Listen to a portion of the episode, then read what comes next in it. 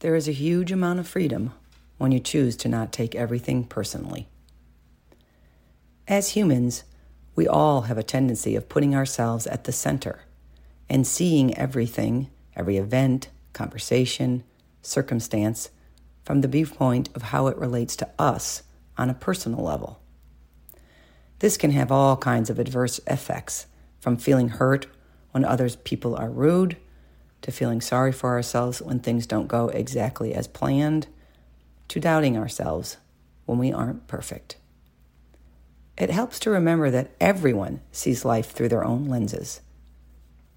How someone treats you or the decision they make could have nothing to do with how they feel about you. When you can remember it's not personal, there is no longer a compulsion to react as if it were. Be free.